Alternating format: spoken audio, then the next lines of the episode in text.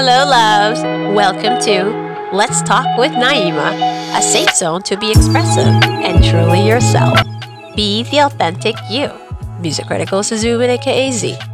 Hello, hello, and welcome to the second week of Let's Talk with Naima. Tonight, we're going to be talking about love. A word that is overused, underused. It really depends on how you feel about this word. Love, is it a verb? Is it a noun? What does it mean to you? Love, for me, resonates more with love languages and how and what is your love communication with your colleagues, with your family, with your loved ones, also a partner. And a lot of the times, this is where a lot of conflict comes in when there is a hard sense of not understanding one another, especially when it comes to what is your love communication. And a lot of the times, this is where sometimes spaces are needed to give and allow you to think and understand and just be in the moment of with your partner or with a friend or with your neighbor for for example. A lot of the times it goes down to being reactive instead of deactive. And it's okay. We are human and we're learning. I'm learning every day and understanding how and what this works for us. Love communication and love languages are so important it's a funny story. I learned about love languages about two and a half years ago, and I didn't know nothing about it. Someone just came and said, What are your love languages? Uh, completely blanked. Why? Because I didn't understand what he was telling me or what he was asking me. And I had to get him to repeat the question. And he, again, asked me, "What are your love languages?" And I'm going, "Oh my god, I don't I don't know. I don't know." Why? Because I was never asked this questions. So I ask you, what are your love languages? What is your understanding of lo- love languages? Let me break it down for you.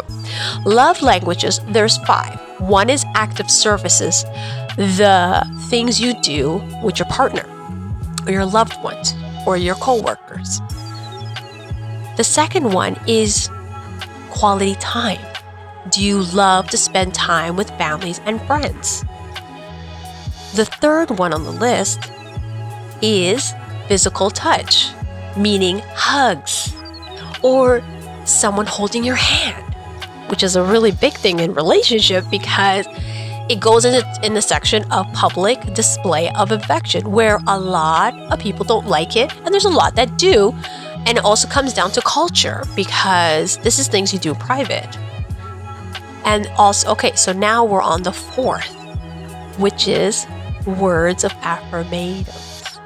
This is when someone is acknowledging you and reassuring you in a positive way to do better and be better for yourself, which is a win win, especially in couples. This is how a couple goes from I to we. And it's so important. And the last one is gifts. Do you like to receive gifts from your friend, family, your partner? Gifts meaning it could be something they made, it could be something they bought, it could be something simple as picking flowers from a garden. So that's your five of the love languages acts of services, quality time, physical touch, words of affirmation, and gifts. It's so important and it's also connected to your love communication of how you communicate with your loved one. Is there are they the type of person that would love to be reassured and be you know, would like a hug and would like to let it out first before they talk? Or are they the type that they have to process everything and they don't like to be pushed until they know what to say because they want to make sure that they are expressing themselves in a very healthy and very communicative way.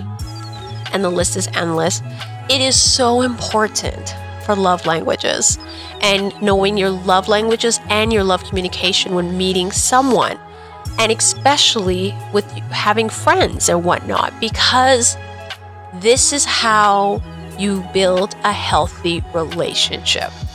And it's so important, especially we're going, especially going through COVID for two years, where being home and not be able to see anyone and it's rough. Let me tell you guys, it was rough for me, and I know I've heard it from friends and whatnot. It was rough, and I know everybody out there was rough. So take one day at a time.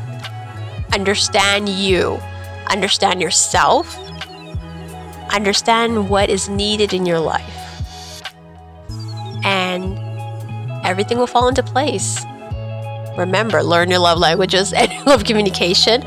Tips and tricks, we'll pass it on. Any questions that you, all of you, would like to pass on for the show, also be sure to check out my previous episode from the week before, part 2 to 2022. And it's about the man in my dreams. Also, uh, please follow, please check it out.